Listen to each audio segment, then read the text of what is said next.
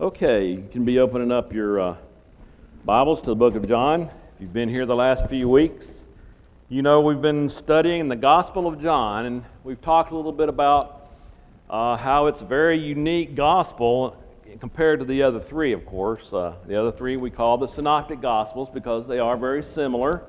And John kind of has his own style. It's very, very different uh, gospel. He does talk. About he does uh, write about some similar things that you see in the other Gospels, of course. Of course, we're talking about the life of Jesus, right? So there's going to be some similar things, but then he does mention many other things. And remember, why did John write the Gospel? Well, he tells us. You turn over to John 20, chapter 20, and look at verse 30. He said, And truly, Jesus did many other signs in the presence of his disciples, which are not written in this book. But these are written that you may believe that Jesus is the Christ, the Son of God, and that believing you may have life in his name. What a wonderful statement. We can, we can have life in the name of Jesus Christ, who John writes about. That's the reason for writing this gospel, that you may have life in his name. You, should, you shall be saved. Remember, we can't save ourselves, right? We have no hope without Jesus Christ, without his uh, coming and, and giving up his life, sacrificing himself uh, for us, for our sins, we have no hope. So, what a wonderful statement that is. Last week we talked about, am I getting kind of an echo going here? Is that okay? Okay. Last week we talked about the first miracle, right? Remember that? We talked about uh, Jesus turning the water into wine at the wedding feast in Cana, Cana of Galilee. And we talked a little bit about the first disciples seeing this uh, for the first time, obviously. Of course, the week before that, we talked about the first disciples that were that Jesus recruited uh, yeah, Andrew and, and Peter and uh, Philip and Bartholomew or Nathaniel. and we are seeing them starting to grow a little bit, right? They say at the beginning, they recognize Jesus to be the Messiah, the promised one, the one that was prophesied about from old. And they say, This is him. And then we see a miracle performed, right? A miracle that's going to strengthen their faith, validate those statements that they are saying that this is the Christ, right? This is the Messiah. And even though these things occur, we know at the end there was still some doubt, right? There were still some things that they weren't sure about. Remember, Peter denied Christ, right? Before the cock crowed three times, just as Jesus had told him he would. So, even though they're seeing the signs, they're seeing these things happen, um, there's still a little bit of doubt in their mind, right? There's still a little wondering about that as they're going through his ministry. They were able to see Jesus' power and his magnificence through these signs, uh, and they were able to grow spiritually. But, you know, we think of Jesus as being a, uh, you know, it's, it's common to think of him as being a gentle, peaceful man, right? And, and, and we should. He, he claims to be. Turn over to Matthew chapter 11. Let's read a couple verses from that book. Matthew chapter 11, and beginning in verse 25. At that time, Jesus in answer said, I thank you, Father, Lord of heaven and earth, that you have hidden these things from the wise and prudent and have revealed them to babes. Even so, Father, for so it seemed good in your sight. All things have been delivered to me by the Father, by my Father, and no one knows the Son except the Father. Nor does anyone know the Father except the Son, and the one to whom the Son wills to reveal him. Come to me, all you who labor and are heavy laden, and I will give you rest. Take my yoke upon you and learn from me, for I am gentle and lowly in heart, and you will find rest for your souls. For my yoke is easy and my burden is like. Stay there in Matthew and we'll look at another verse. So Jesus says, I, I am e- I'm easy. Lay, lay your burdens upon me, right? My yoke is easy. That's another wonderful statement, isn't it? That's something else that can give us so much confidence, so much hope, right? Uh, it, it, should, it should ease your mind. It should take your worries away, right? We've heard sermons, right, that we shouldn't be worrying, right? Of course, that's a lot easier preached about or said than it is to do, isn't it? We have loved ones. We have friends and loved ones that hurt or get sick, and, and things happen in this world that are not good. it makes it hard not to worry a little bit, right? Jesus said, Lay your burdens on me. I'll take them. My yoke is easy. He is gentle and lowly in heart. Look over at uh, chapter 19 there in Matthew. Let's read a couple verses from that one, that chapter. 19, uh, beginning in verse 13. Then little children were brought to him that he might put his hands on them and pray. But the disciples rebuked them. But Jesus said, Let the little children come to me, and do not forbid them, for of such is the kingdom of heaven. And he laid his hands on them and departed from there. People felt comfortable bringing their children to Jesus, right? They saw something in him about his character, about his gentleness, kindness, whatever you want to call it, that they were willing to bring their children to him knowing that he would show favor to them, show love to them, show uh, a preference toward the children. But did you know, and you should know, there was an occasion or two where Jesus didn't seem to be so gentle, right? He might have he showed a little righteous indignation. I love saying that two-word phrase, righteous indignation. It sounds powerful, doesn't it? Sounds cool to say. Such as when he visited Jerusalem during the Passover at the beginning of his ministry. And you remember what he did? He drove the money changers and the merchandisers out of the temple. Yep.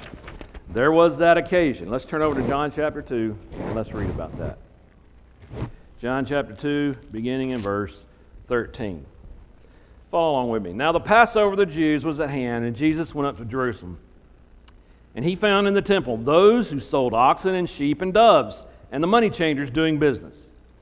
When he had made a whip of cords, he drove them all out of the temple with the sheep and the oxen, and poured, poured out the changers' money and overturned the tables. And he said to those who sold doves, Take these things away. Do not make my father's house a house of merchandise. Then his disciples remembered that it was written, Zeal for your house has eaten me up. So the Jews answered and said to him, What sign do you show to us since you do these things? And Jesus answered and said to them, Destroy this temple, and in three days I will raise it up. Then the Jews said, It has taken 46 years to build this temple, and you will raise it up in three days? But he was speaking of the temple of his body. Therefore, when he had risen from the dead, his disciples remembered that he had said this to them, and they believed the scripture and the word which Jesus had said. Now, when he was in Jerusalem at the Passover, during the feast, many believed in his name when they saw the signs which he did.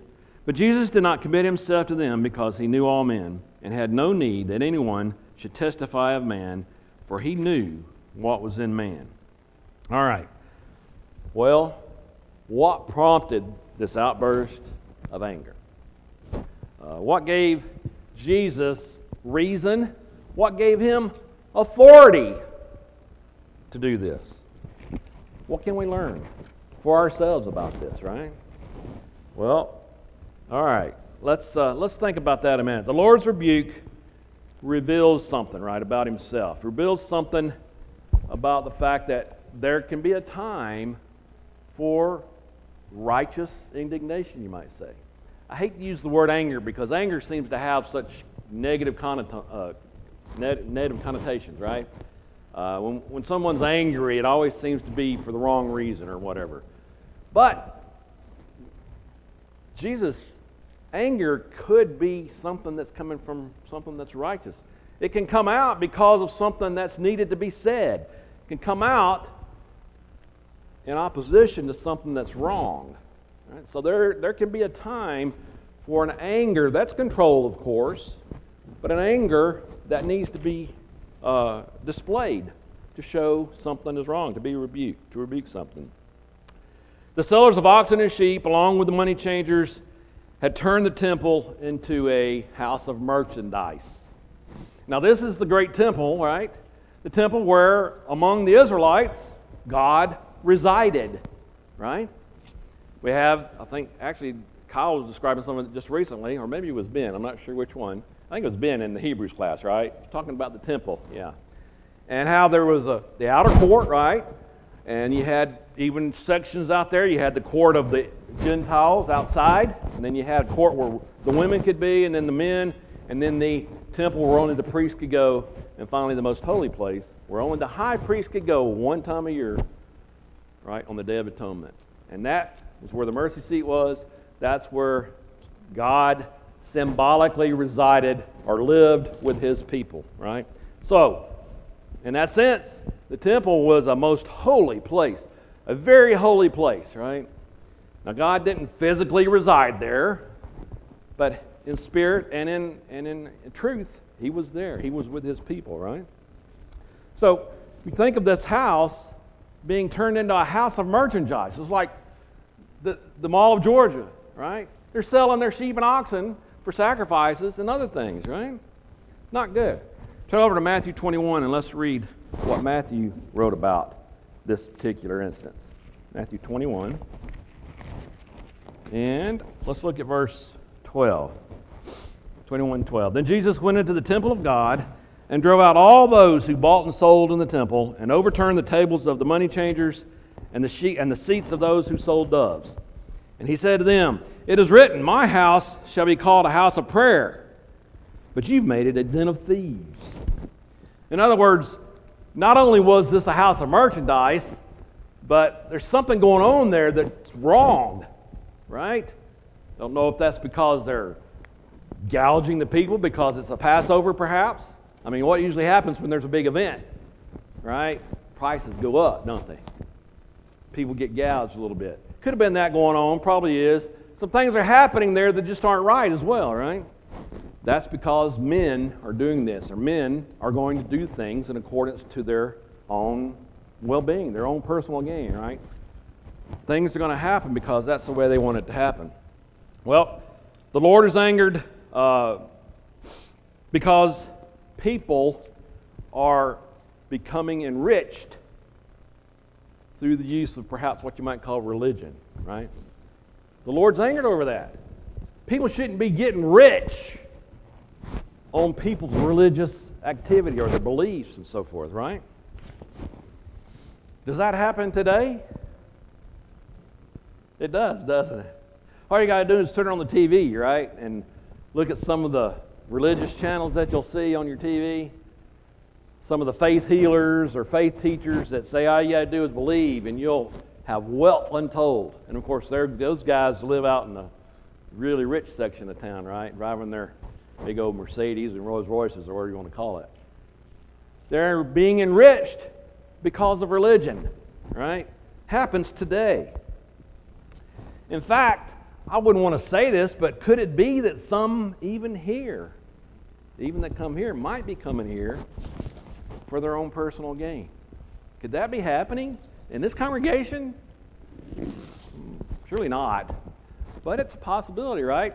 Think of a, think of a salesman who needs a network of people to go out and, and sell to, right? You might see a big congregation as a great networking opportunity, right? Yeah. Someone who could take advantage of his relationships with his brethren to further his business perhaps a home selling business. Does anybody ever come to you at church and ask you, hey, can you, I got some stuff I need to sell here. Want to help me out? Yeah, that's happened to me. My kids have probably done it too. But that can happen, doesn't it? Yes, sir. Girl Scout cookies, yeah. Ball stuff, yeah, all that happens, right? And, and, and you know, that's, the kids aren't doing that for personal gain. They're, they're being doing it for their teams and so forth. And there's nothing necessarily wrong with that. But as adults, you could see something with your business, right? That could happen. People might have an ulterior motive, wanting to further their financial status or their business. Well, what is the Lord's temple today? All right, back at this time, the temple still existed. The Jews or Israelites could see that, right? They knew that was the house of God. They had a place where they could focus on and say, This is the house of God, right? And today, you'll hear people saying, Well, the church is the house of God, or, the, or the, somebody might say the building there, that's the house of God, but that's not really the case, is it? Individual. Yeah, Jim says individual. Let's turn over to 1 Corinthians and just read about that a little bit. 1 Corinthians chapter 3.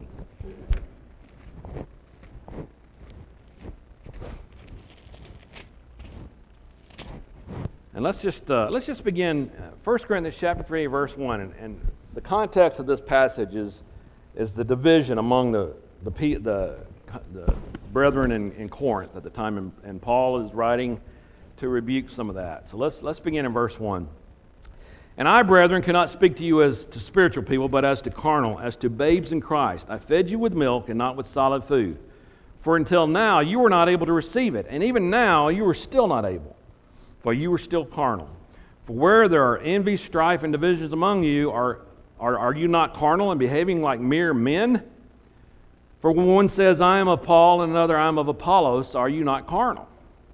Who then is Paul and who is Apollos but ministers through whom you believed, as the Lord gave to each one? I planted, Apollos watered, but God gave the increase. So then, neither he who plants is anything, nor he who waters, but God who gives the increase. Now, he who plants and he who waters are one, and each one will receive his own reward according to his own labor. For we are God's fellow workers. You are God's field, you are God's building. Hmm. According to the grace of God, which was given to me as a wise master builder, I have laid the foundation, and another builds on it. But let each one take heed how he builds on it, for no other foundation can anyone lay than that which is laid, which is Jesus Christ. Now, if anyone builds upon this foundation with gold, silver, precious stones, wood, hay, straw, each one's work will become clear, for the day will declare it, because it will be revealed by fire, and the fire will test each one's work for what, it, what sort it is. If anyone's work which he has built on it endures, he will receive a reward. If anyone's work is burned, he will suffer loss, but he himself will be saved, yet so as through fire. Do you not know that you are the temple of God, and that the Spirit of God dwells in you? If anyone defiles the temple of God, God will destroy him, for the temple of God is holy, which temple you are. All right, as Jim says, the temple today is what? The brethren. Right. The church, the people. It's not the building. It's funny how he contrasts a building made with wood and buildings made with eternal materials is what's going to last in the end because the fire is going to burn up the material that's bad that's made with wood, right? So we have today the temple in us, in the church, right? Ephesians uh, 2, he talks about the church universal. And if you look over in 1 Corinthians 6 and about verse 19, he talks about that temple being within us, that we are the house of the temple. So you can say it's us, the church, together. That's the temple of God today, right? That's what we would refer to in modern times to be where God resides.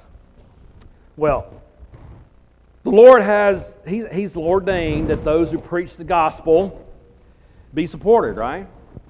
He has. Turn over to 1 Corinthians there on chapter 9, if you're not there. And let's just read that. chapter 9, uh, and let's start in verse, uh, verse 12. If others are partakers of this right over you, are we not even more? Nevertheless, we have not used this right, but endure all things, lest we hinder the gospel of Christ. Do you not know that those who minister to the holy things eat of the things of the temple, and those who serve at the altar partake of the offerings of the altar. Even so, the Lord has commanded that those who preach the gospel should live from the gospel. In other words, those who are preaching should be supported for it. That's valid. That's a good thing. We have some ministers in this congregation. We support them. They are here to minister to this congregation they have certain gifts endowed by God, and they are here to serve and use those gifts in the kingdom in a way that's edifying to us and edifying to this community uh, around us. So there is nothing wrong with paying a preacher. Nothing wrong. Right? But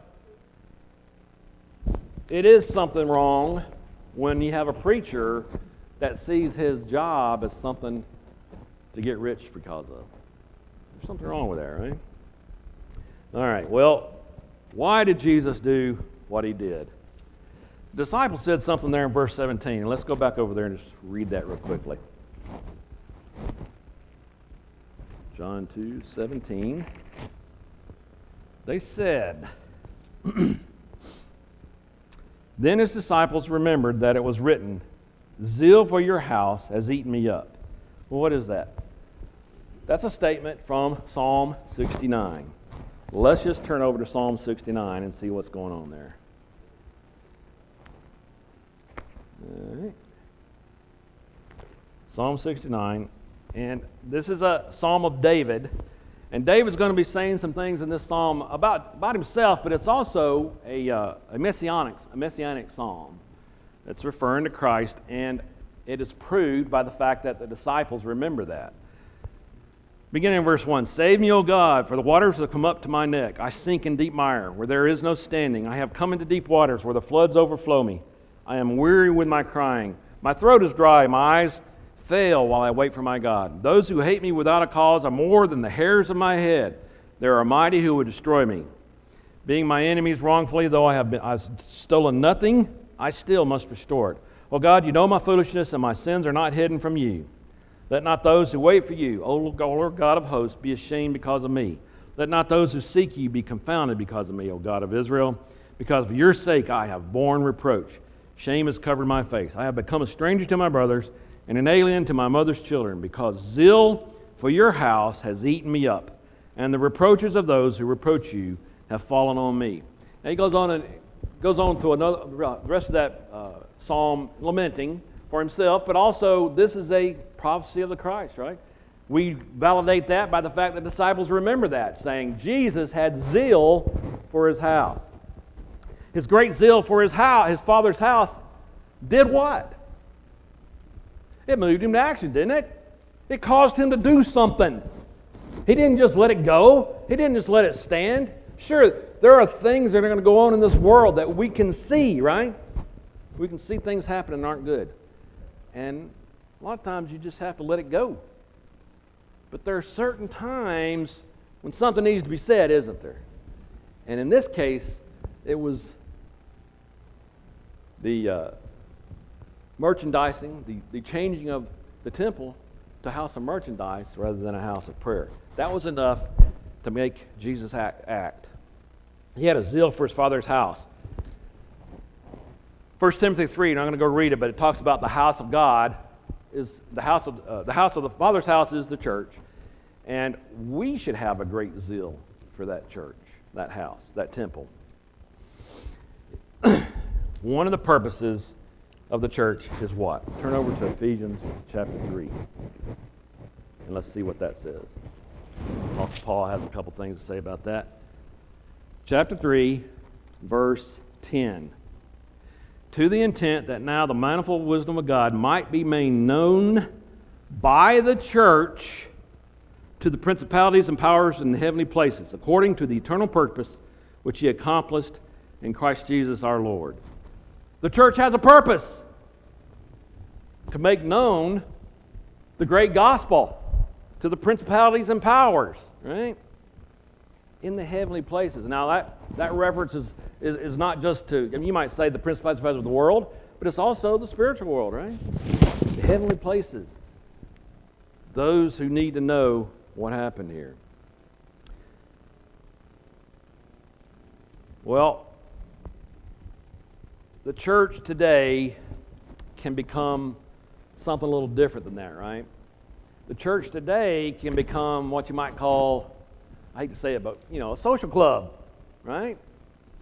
I mean, I, I don't think this congregation has done that, but there are people that go to church today uh, not only to enrich themselves, but because that's where all their buddies are, right? And you can kind of see that in people's lives. You know, we, we can see what people do. We, we know what they're like. Some say they'll go to church to hang out with their friends. the actions we take may not be able to, may not be something that Jesus did, right?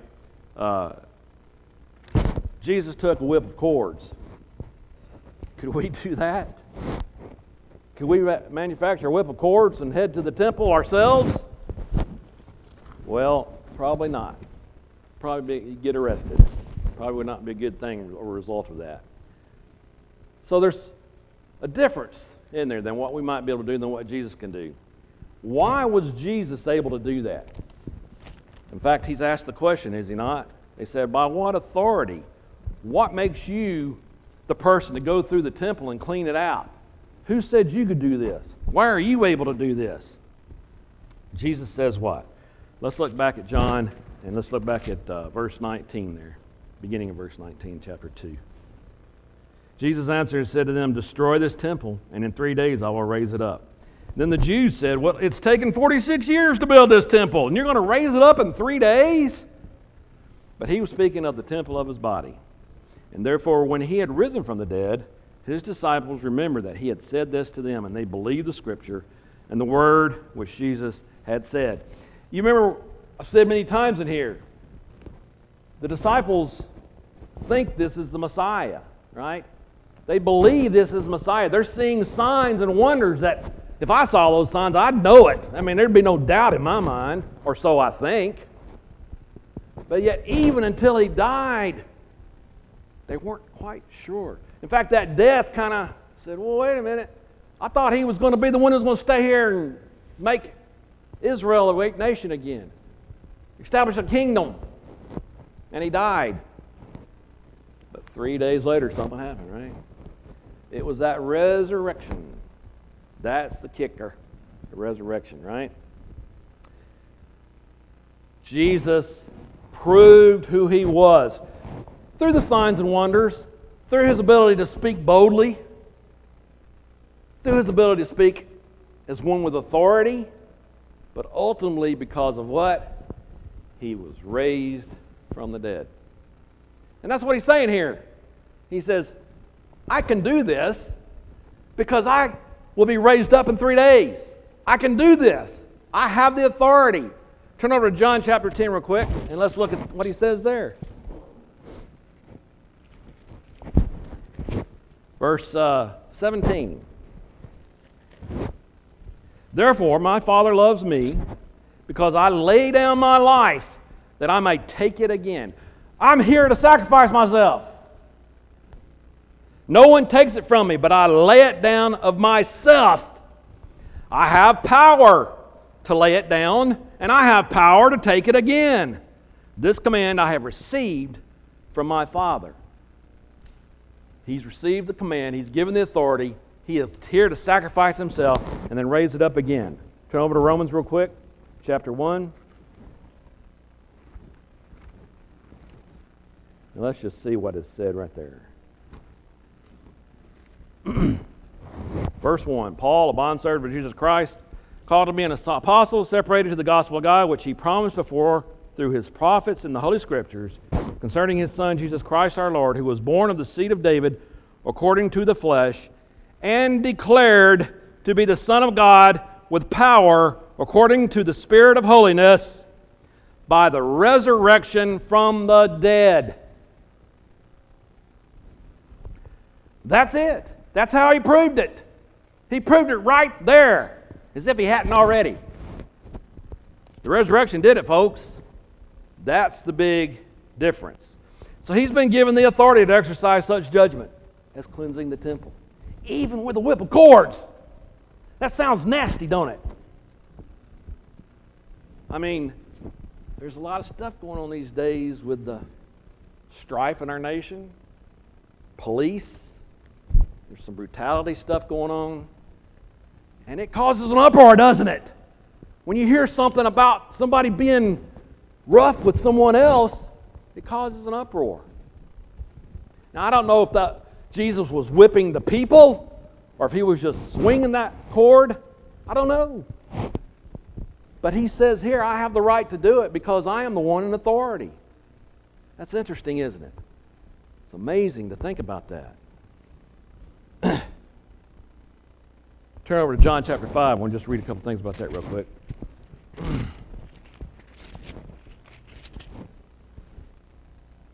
Verse 22 For the Father judges no one, but has committed all judgment to the Son, that all should honor the Son just as they honor the Father. He who does not honor the Son does not honor the Father who sent him.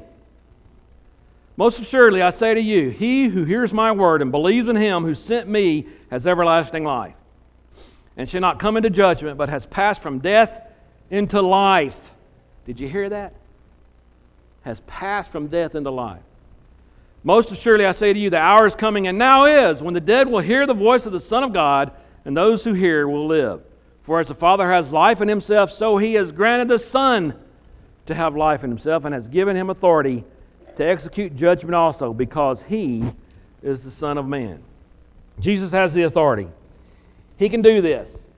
He will raise himself up. We can't. We can't. We don't have that authority. We don't have the ability to go and cleanse a temple with a whip of cords. Now, that doesn't mean we can't have a zeal for the temple or his house, which is the church today, right? It doesn't mean we can't have a zeal for that. And if something is wrong, that doesn't mean we can't stand up and say something about it, right? Sure, we may suffer some consequences from that. But if we have that zeal for the house of the Father that Jesus had, it should be a motivating factor, shouldn't it? It should be something that we are willing to do, even to the point of being persecuted over it. And by the way, that could happen. We're not promised that it's not going to happen. Jesus was able to do this, and one of the reasons, too, is because Jesus knows man's heart. We can't know another man's heart. Oh, sure, we can think we do. We can see by their actions that they may have something wrong in their heart, in their mind, but really and truly, we can't know another man's heart. The Lord knew all men, their nature, disposition, affections, their designs, much more probably than men even know themselves. Have you ever done something and then afterwards think, why in the world did I do that? Yeah. I, I, can remember things I did 20, 30 years ago, and every once in a while it'll pop up in my head, and I just cringe because of it. Thinking about it again. And you think, that's not me. Why did I do that? God knows your heart better than you do yourself. He knows his crafty enemies and all their secret projects. He knows what his enemies are up to, right? We don't. We may think we do, but we don't. He knows his false friends and their characteristics. Remember, he knew about Judas, right? He knew about Judas. He knew his heart before he betrayed him. He knows who are truly his and their uprightness, and he knows their weaknesses. Well, since we can't really know the hearts of men, we must be careful. We're unable to always know the motives of others, right? Turn over to 2 Timothy and let's read a couple things from that uh, letter. 2 Timothy chapter 2.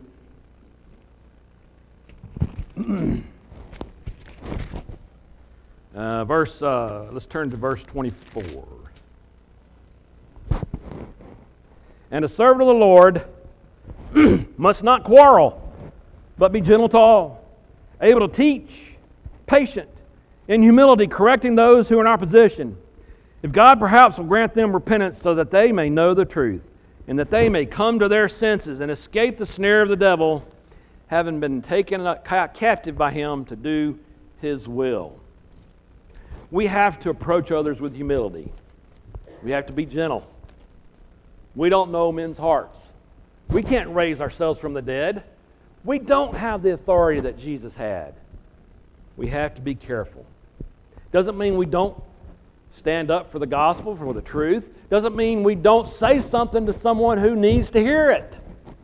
Just as Paul said there, they may be take they may uh, escape the snare of the devil because of it, and that's what we're supposed to do.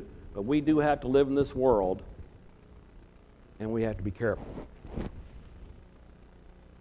We must approach brethren overtaken in fault with gentleness.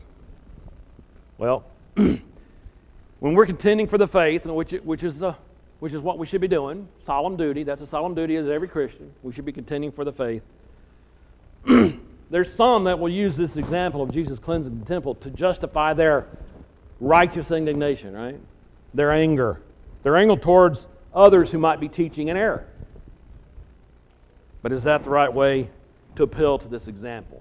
Is that the right way to use this example of Jesus? We have to be careful. Would we be justified in using a whip of cords against someone because they're teaching error? Well, of course, you know the answer to that, but it's not necessarily something physical, right? We got to be careful what we say. We got to think about it before we open our mouths.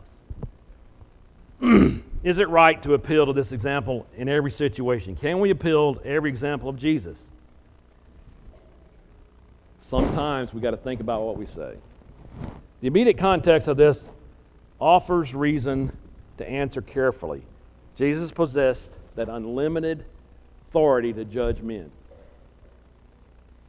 And remember, we've talked about it many times. We, in the church, are in the kingdom of heaven. Sure, we're still in this world. Sure, we're still on the earth. But we are part of the kingdom of heaven. And who's at the head of the church? Who is reigning in his kingdom now? Jesus Christ. He sat down at the right hand of God and given all authority in heaven and on earth. We have to remember that. Our humility has to continue. We have to be careful when we say things. Now, I'm not saying anybody in here is going out and pounding people over the head, you know. Repent! And that's not necessarily the best way to handle things, although there, there's probably a time for saying you need to repent, right? Have you driven up uh, Old Suwanee Road recently toward uh, Satellite? And you come down the hill there, and there's some signs right there.